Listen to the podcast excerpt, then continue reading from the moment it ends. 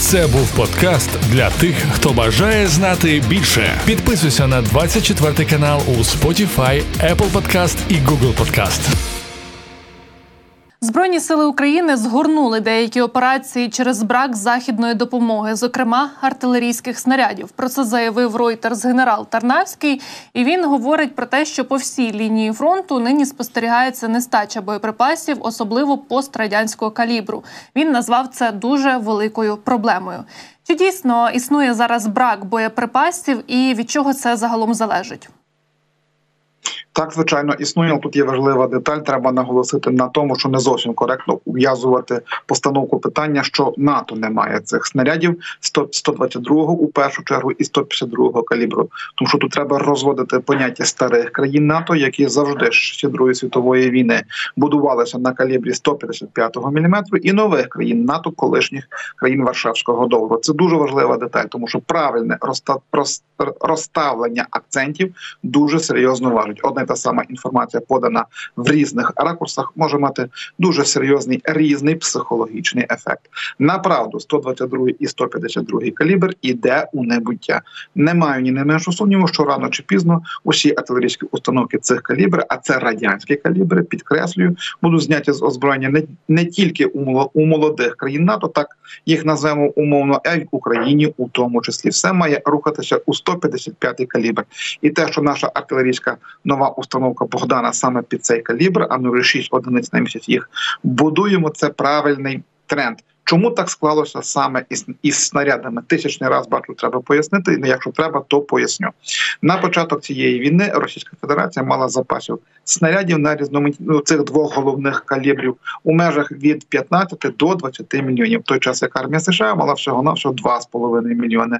А е, росіяни мали запасу штатних стволів у межах 5,5 тисяч. Ми вже їх знищили.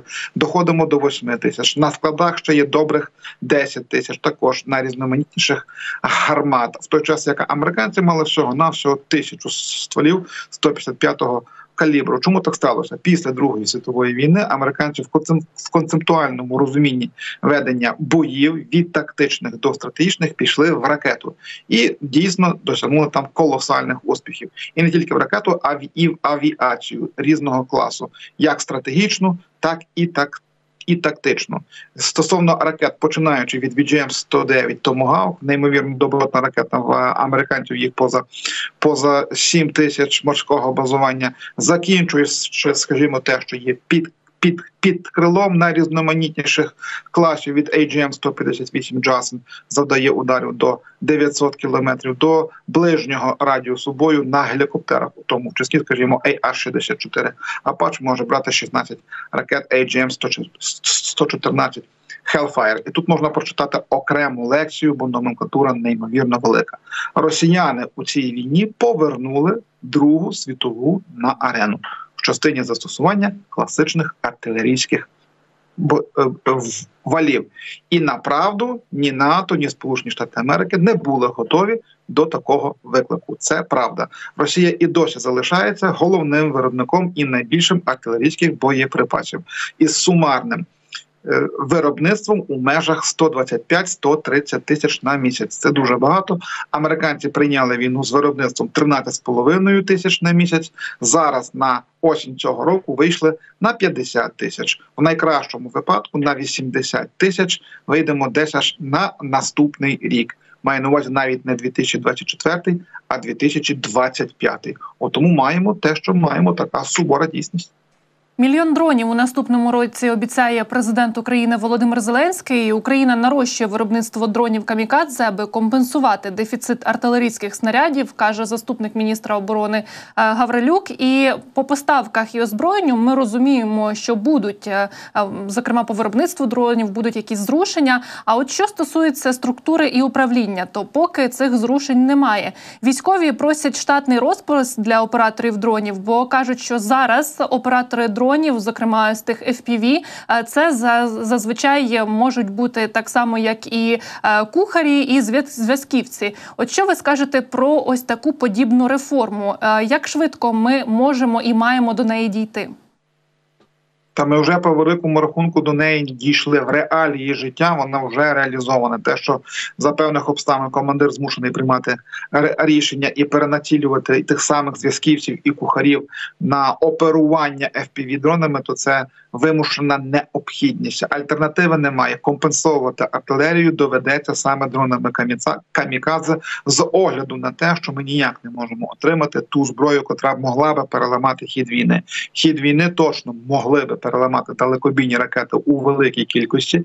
Підкреслюю, великій кількості не 10-20 штук, які нам дали в частині Атакамса. Так, тисячу американців на складах вони є поза 4 тисячі, і добротна авіація F-16 задекларовані. 61 машина ніяк не до нас долетіти чи доїхати не можуть. От, от якби дійсно ми, хоча б ту 61 машину вже нарешті мали, а насправді треба так добрих 180, то це би переламало хід війни. Я в цьому впевнений на 100%. Плюс, якби ще це все помножити на велику кількість радіоелектронної боротьби, то це дало би дуже серйозний коефіцієнт корисності. Але маємо те, що маємо. Отже, мусимо виходити з реальності, і дійсно дрони в якійсь частині будуть компенсовувати артилерії. Але є один нюанс: ніколи не замінять. Тут теж треба дуже правильно поставити акцент.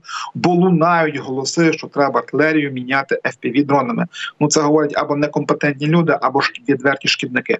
Ніколи артилерія повноцінно не буде замінена, тому що будь-який дрон а можна або збити фізично, або його посадити з допомогою радіоелектронної боротьби.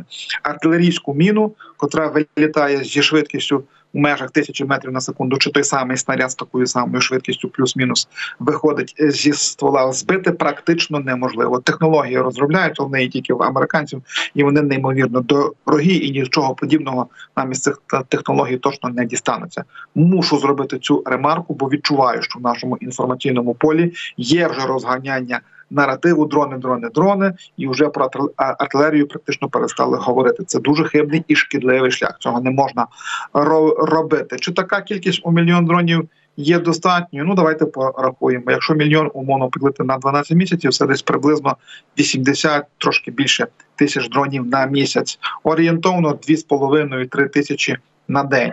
Ну для всієї лінії розмежування, якщо це ударні дрони мають вибухівку. Якщо ми розуміємо, що дві третини з цих дронів не долітають їх або збивають, або відхиляють засобами радіоелектронної боротьби, то це не така вже і космічна угу. цифра. Підкреслю.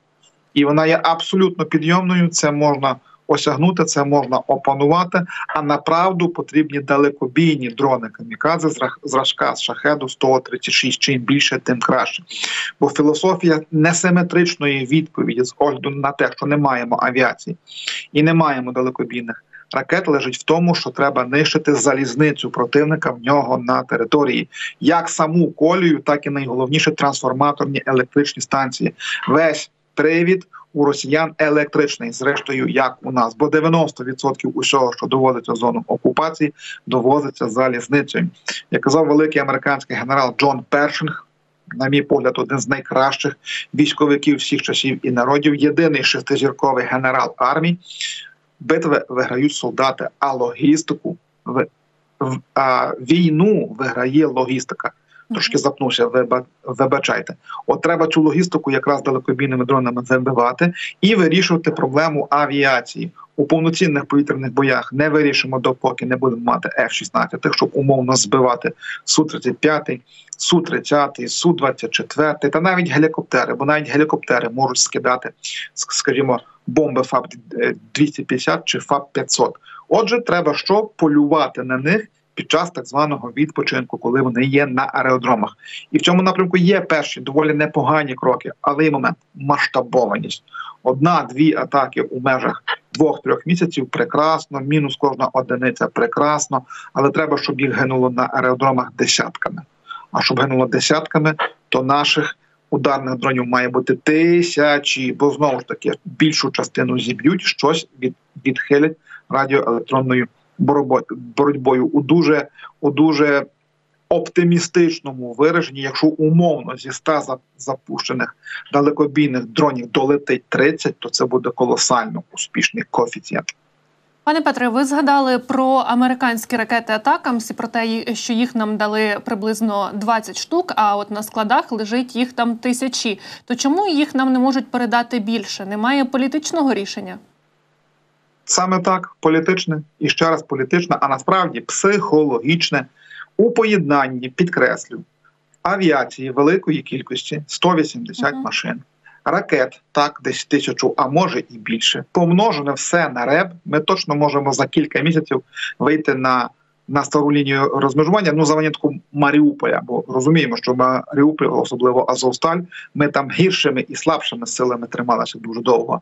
А вони ж повірте, там уже все відновили від так, як треба, укріпили. Тобто розуміємо, що Маріуполь у, воєнному сенсі це також вже е, частина Донецької конгломерації. Тобто на стару лінію за кілька місяців ми могли би вийти.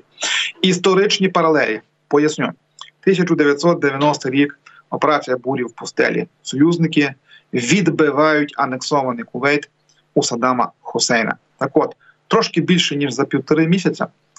Американці із союзниками, маючи на озброєнні більше 1700 літаків, вдумайтеся в цю цифру. Нам 61 машину дають F-16, а це 1700. Ну, важко уявити, але це факт. Це історичний факт. Здійснили більше ніж 100 тисяч літаковильотів. Що таке один літаковиліт? Літак піднявся у повітря, полетів, зробив свою роботу, від, відбомбардувався, вернувся. От маємо такий один літаковиліт. У день може бути до могло бути до сотні, до 150 машин, котрі за добу по кілька разів виконували свою роботу. І оце все працювало добрих півтори місяця. Другий аспект далекобійні ракети за тих самих півтори місяця застосували більше ніж 600 ракет Атакамс були доби, коли відстрілювали від 20 до 100 ракет. Вдумаємося в цифру для нас.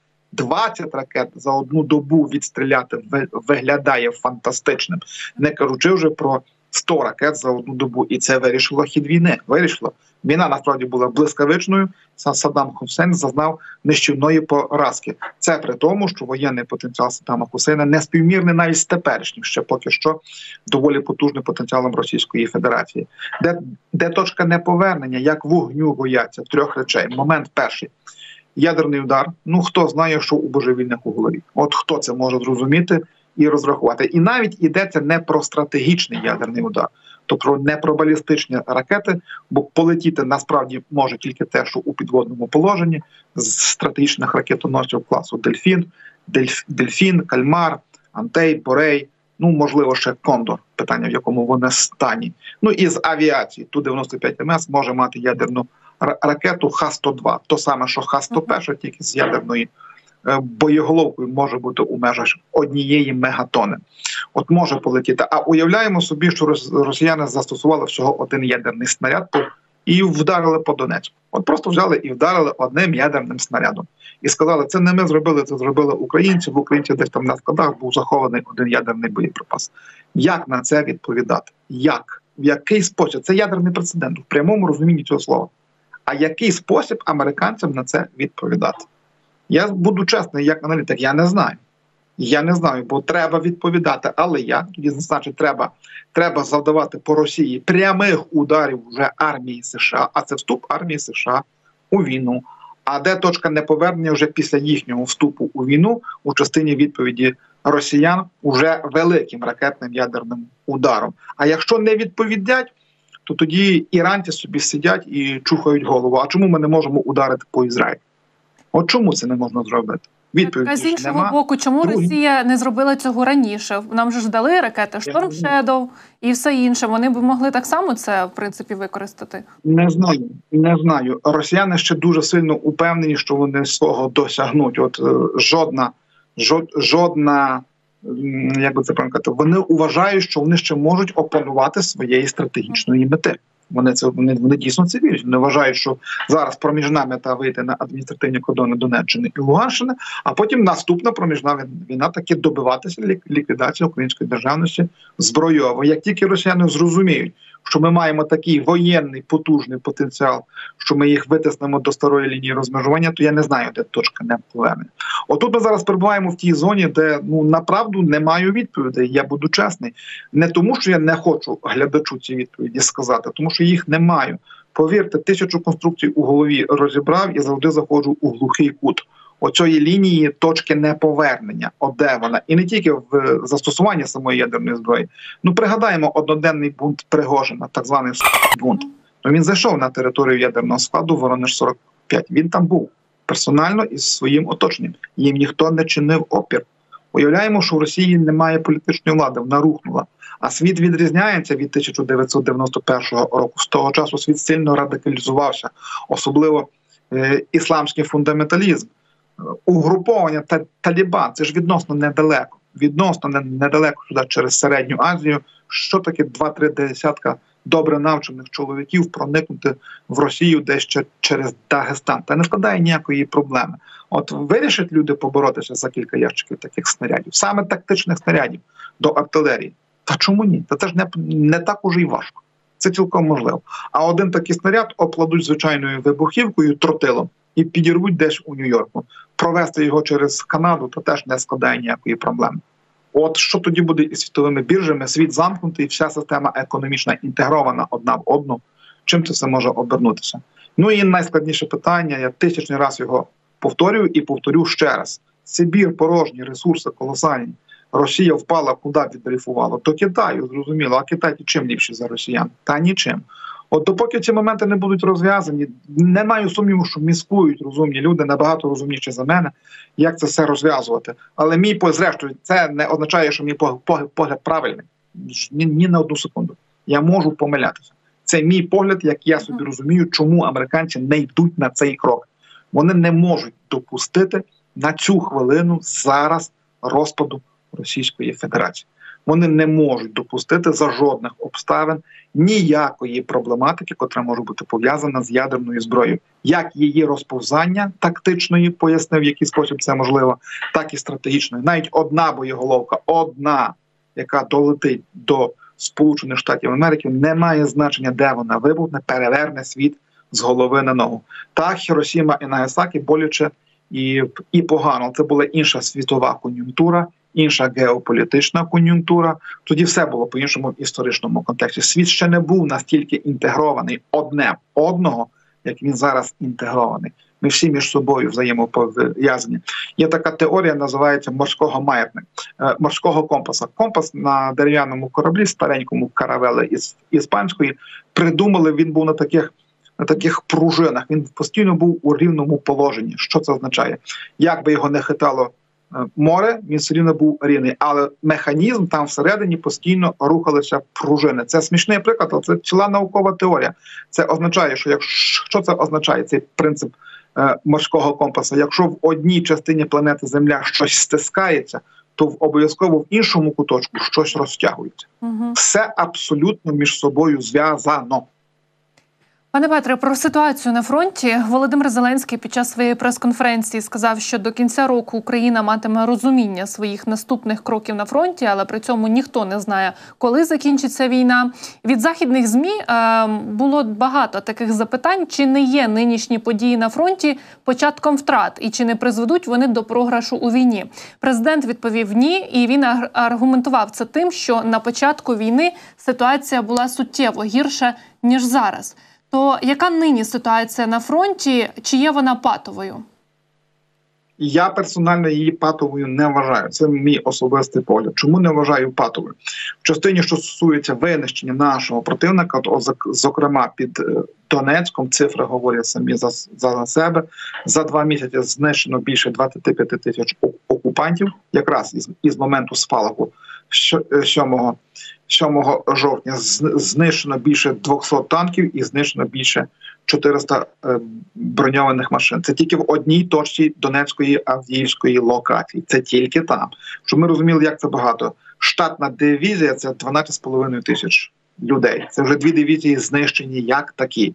Штатний штатний полк е, танковий це 94 машини штатний полк е, механізований, це або 102, або 104 машини. Даруйте, можливо, я в одну-дві машини помилився. Тобто там в людях лягло дві дивізії. Якщо множити на поранених, то всі три, а то і чотири, тобто вже це повноцінний армійський корпус, і доволі серйозно винищена. Техніка, а в частині артилерії, починаючи з травня місяця, ми показали безпрецедентні результати, особливо вересень 947 гармат. Якщо скласти все разом з травня по вересень, вийде більше 3600. Ділимо на 72, як правило, так комплектується штатна артилерійська бригада. Маємо більше 50 бригад. Чому це важливо? Чому це принципово? Росіяни знімати з консервації, ремонтувати і доправляти до бою можуть не більше. Не більше 300 гармат. Тому, отже, ми перемелюємо їх стратегічний потенціал на цю хвилину. Склади спустошені десь так відсотків на 40. Це направду дуже багато, але ще не критично. Ідемо від протилежного. Добігає другий рік війни. Маємо 40%. Отже, якщо за такою логікою і таким типом бойових дій все буде рухатися далі, то в росіян ще як мінімум запас міцності на 4 роки.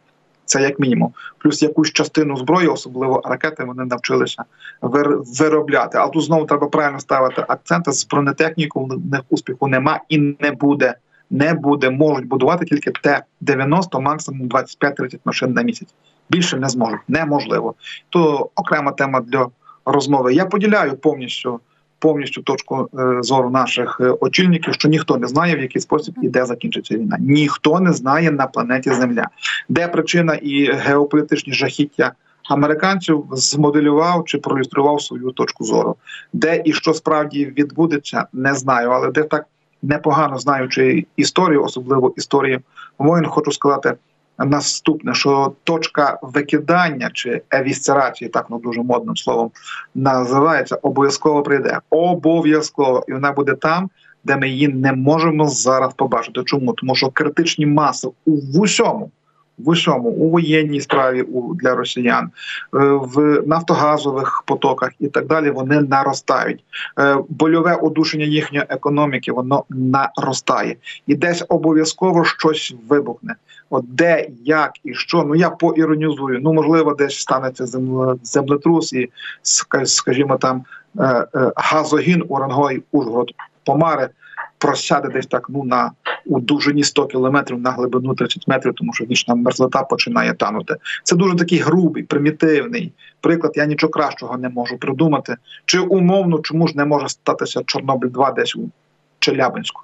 От такого порядку обов'язково це станеться до речі на Красноярській ГЕС. Уже була свого часу катастрофа у нуль, у нульових, і от таке явище може перевернути все з ніг на голову, і скоріш за все, що так і буде. Але знову ж таки робити ставку на цей феномен випадку Божого промислу. Ну це було би вершиною немудрості.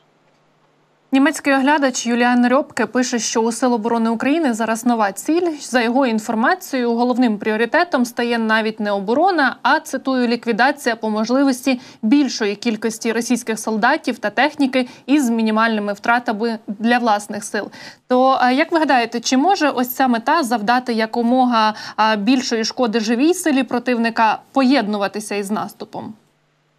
Може може цей поважний чоловік нічого нового не сказав. Це перефраза слів дослівних зараз їх процитую доволі успішного німецького вояка Гельмута фон Мольтке старшого, бо є ще і молодший. Він змоделював ще у першій світовій війні дуже таку чітку позицію, точніше ще перед нею, да, далеко перед нею. Треба розгромити війська противника. Території повернуться самі.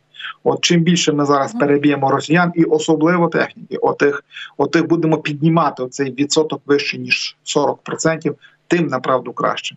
Бо маємо знову ж таки дивитися у далеку стратегічну перспективу. Якщо хочеш знати, як буде, вивчи, як було. Це Нікола Макіавелі, дослівне, дослівне цитування. Не відмовляться від від московити від нас. Це неможливо в їхньому розумінні. Путін не лукавить. Те, що він каже, росіяни українці, білоруси, один народ він не лукавить, він не бреше, він це вірить. Це його світоглядна е, система цінностей. Так, ми люди влаштовані. У нас є своя міжсуб'єктна реальність. У нас є те, що називається соціальні міфи. Це, до речі, найсильніший клей з усіх можливих, який поєднує нашу спільноту. Бо коли наші предки виглянули із із печер, тільки власне спілкування, тільки створення власних суспільних наративів дозволено нашій популяції розвинутися в те, що ми зараз називаємо цивілізацією. Не інакше в цій частині ми унікальні, свідомість, самосвідомість, колективна пам'ять, уява і тому подібне. В них є своя, ну не буде по іншому. Ніхто мене не переконає, що вишиванка це код нацизму. Це наш, це наш символ нашого буття. Нашої культури, наших традицій, а в їхньому з точності до навпаки, все, що стосується української незалежності, це в обов'язковому порядку нацизм. Вони не можуть прийняти своє непрестижне походження від татаро-монгольської орди. Федір Достоєвський, пашкрибі росіянина, увідіш татаріна. Дослівно. Ідентичність, тобто визначення, хто ми в частині сім'я, рід, плем'я, народ і найвищий ступінь розвитку нація це найфундаментальніше з найфундаментальніших. Ми по-іншому жити не можемо. Ми біосоціальні. І в них ось є цей світ, його треба руйнувати і ламати. Він руйнується і ламається тільки розпадом Російської Федерації. І то неінфіковане покоління буде не швидше, ніж через 60-80 років. А якщо так, то підвалене майбутньої стратегічної перемоги на неминучість треба закладати усе і поточне винищення як найбільшого біологічного матеріалу їхнього і як найбільшого технологічного матеріалу відповідає нашим цільовим завданням у цій частині. Юліан Репке абсолютно правий. Президент також багато на прес-конференції говорив е, з приводу мобілізації. Сказав, що військові говорять, що потрібно ще півмільйона людей. Потрібна, звісно, ротація. Ну і також він сказав, що можливо ще не факт, але можливо підпише підпише ті зміни, аби змінити мобілізаційний вік е, від з 27 років до 25. Але е, нещодавно колишній посол України у Великій Британії Вадим Пристайко в інтерв'ю Радіо Свобода заявив, що Лондон, начебто, наближається до ухвалення рішення щодо відправлення своїх солдатів до України. За його словами, це можливо в разі катастрофічного розвитку війни. Є також і інші країни, які е, наближаються до подібного рішення відправити свої збройні сили до України. Що ви про це думаєте? Чи дійсно це може бути? Може бути тільки за однієї обставини. Зрештою, я викажу свою точку зору. Ну я не можу конкурувати в інтелектуальній частині з високоповажними дипломатами, котрі точно спілкуються із представниками найвищого ешелону влади і самої Великої Британії. Можливо, все можливо. Прецедентність це дуже серйозне явище у наших людських стосунках. Все може статися. Однак, на мій погляд, це може бути тільки за ну, скоріш за все, знову ж таки, я можу помилятися і навіть хочу помилятися. Дай Боже, щоб це сталося е, під час очевидності нападу на блок НАТО. От коли щось подібне відбудеться, то тоді найімовірніше, що вони почнуть якийсь рух. Допоки цієї очевидності не склалося, на мій упереджений погляд, вкрай і вкрай мало ймовірно, що нога британського солдата ступить на територію України безпосередньо в якості бойових підрозділів, які будуть вести війну. Хоча можливо такий принцип, от от такий теж цілком можемо розглядати ще ще раз. Це на на цю хвилину виключно гіпотетичний момент, що вздовж кордону Біл Білорусі там є наші війська. Вони мусять там бути е, хай в невеликій кількості, але мусять бути то в частині заміщення. Умовно, це бере на себе Британія чи ще якісь європейські країни, а вивільний вивільнений бойовий е, потенціал відповідно рухається у бік східних теренів, то це робоча формула. Наскільки вона буде імплементована в реальність, не візьмуся дати точної оцінки. Поки що, з мого суб'єктивного погляду, це виглядає украй малоймовірно. От наостанок вас запитаю з приводу загрози для країн НАТО. Останнім часом дуже багато про це говорять і кажуть, що після України наступними цілями Кремля можуть стати Молдова або країни Балтії. А що до речі, із російським угрупованням у Придністров'ї? Наскільки я знаю, воно там ну не, не надто велике, але чи припускаєте, що воно може бути якось посилене? Ну а який спосіб воно може там бути посилено? Воно посилювалося допоки, допоки ми з ними мали якісь добрі стосунки, ну як добрі стосунки, допоки були стосунки в адекватному режимі до 2014 року. Вони туди рухалися в якійсь частині через нашу територію, в якійсь частині в нелегальну розумінні через територію Молдови, у тому числі як це зараз їм туди добратися. Вони там законсервовані, заморожені, утримуються у фізичному режимі через цілу систему контрабандного режиму, бо харчів вже ж треба звідки брати, якось доводити вони себе там забезпечити самостійно не можуть. Чи є там певний бойовий потенціал? Є ну у межах від 5 до 6 тисяч люду. Це повноцінна механізована е, бригада на тому напрямку. Ми зеркально також маємо певні сили стримування. Чи чи, чи можна чекати від божевільних е, такого удару? Ну та чому ж ні? Що ближче крах імперії, то божевільніші їхні дії. Марк Тулі, Цицерон, дуже багато що цитую великих е, людей. Коли імперія буде падати по справжньому, коли Путін відчує якусь дуже серйозну за загрозу саме під ногами, він може вдатися до чого завгодно. В частині конвенційного нападу на блок НАТО не серйозна розмова. Не серйозна розмова. Вони Україну пройти не можуть. То як вони можуть воювати із блоком, котрий кратно переходить їх по всьому, абсолютно по всьому. Так, є проблематика з снарядами, є проблематика з якісною бронетехнікою, яка виявилася не готовою, і тому подібне. Але є Сполучені Штати Америки, які мають колосально добротно розгорнутий воєнний контингент у першу чергу у Польщі. Нагадаю, F-22 найкраща машина, яка існує у природі, перекинута у Польщу. Там щонайменше одна ескадрилля, а й може і всіх дві, бо, бо, бо, бо такі перекидання також перебувають під дуже серйозним режимом прихованості, і поляки насичуються найрізноманітнішою технікою. Колосально великий пакет закупівель і по артилерії, і по бронетехніці, скажімо, у південній Кореї. Це це буде напад на країну НАТО, і тоді американці будуть змушені діяти. І буду трошки цинічним. Не зичу нікому смерті з них, нікому. Хай живуть усі солдати, процвітають і повернуться додому. Маю на увазі солдатів Балтії, але нам вигідно, щоб це сталося бо тоді би змушені американці діяти і шукати режим е, якнайшвидшого воєнного ураження Російської Федерації, щонайменше у нашій по нашій території в обов'язковому порядку. Даруйте за мій цинізм, але геополітика це дуже цинічна річ. Пане Петре, вам дуже дякую, як завжди, за фахову цікаву аналітику, за те, що ви знайшли час для нашого ефіру. Я бажаю вам гарного, а головне спокійного дня. І нагадаю, що Петро Черник, військовий експерт, був щойно з нами на зв'язку. Подкаст 24 каналу для тих, хто бажає знати більше.